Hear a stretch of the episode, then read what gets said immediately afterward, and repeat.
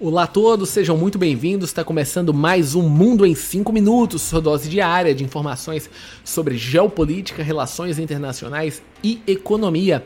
E hoje vamos falar sobre um tema que é importante para a economia global, que é a manutenção de conflitos internacionais, em específico na Ucrânia. Isso porque a Ucrânia estava faltando, eh, basicamente faltando dinheiro para continuar com a guerra. E na semana passada, a União Europeia liberou um pacote de mais de 50 bilhões de euros até 2027, que deve fazer com que eles continuem a se defender contra a agressão russa e a probabilidade de anexação. Ao, por outro lado, eles esperam também mais 60 bilhões de dólares dos Estados Unidos que estão presos em um chamado deadlock entre republicanos e democratas. Entretanto, uh, de agora com apoio europeu, eles podem esperar até que isso de fato saia. Mas é de interesse dos dois blocos, republicanos e democratas, a defesa uh, da Ucrânia, porque eles sabem que isso é bem mais barato do que mandarem tropas americanas para defender outras nações membros da OTAN que podem ser invadidas. Entretanto, como continuar estes pagamentos e se tiver necessidade de mais recursos?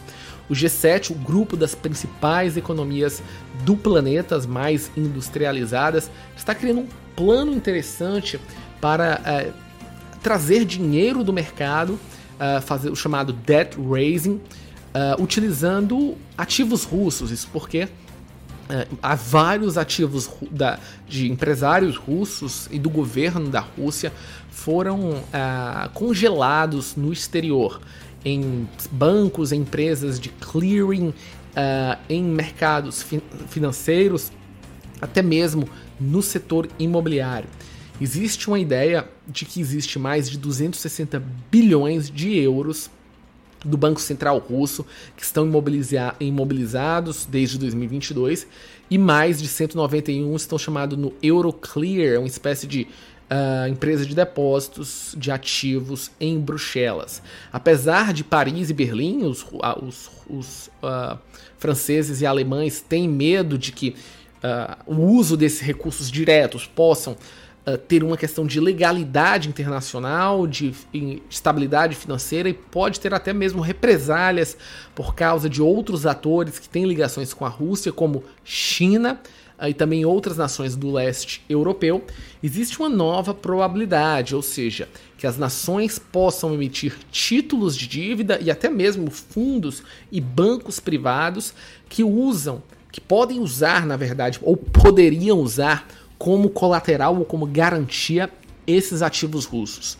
Ou seja, indiretamente, quando o conflito chegar ao fim, esses ativos russos seriam uma garantia para pagar uh, os custos da guerra caso a própria Rússia não os pague.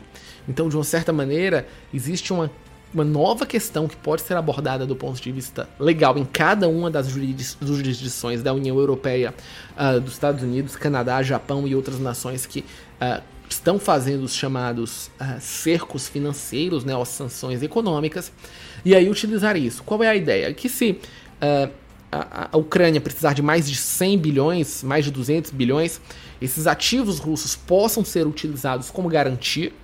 A Rússia, ao final do conflito, seria obrigada ou colocaria, de uma certa maneira, teria que pagar sobre os custos da, da guerra. E caso ela não pague, os ativos seriam utilizados para liquidar as dívidas desses fundos ou credores internacionais.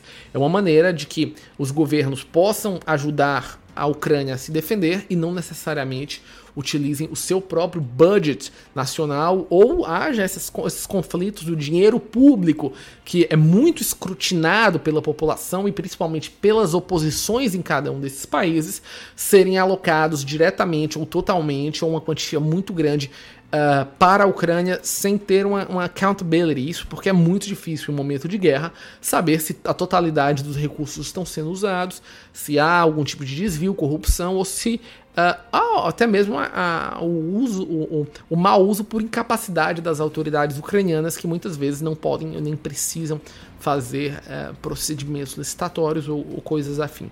Entretanto, o G7 vai sim agora atacar ativos reais da Rússia em todo o planeta e utilizá-los ao benefício da Ucrânia. É isso, pessoal. A gente encerra mais um Mundo em 5 minutos e voltamos amanhã. Tchau, tchau!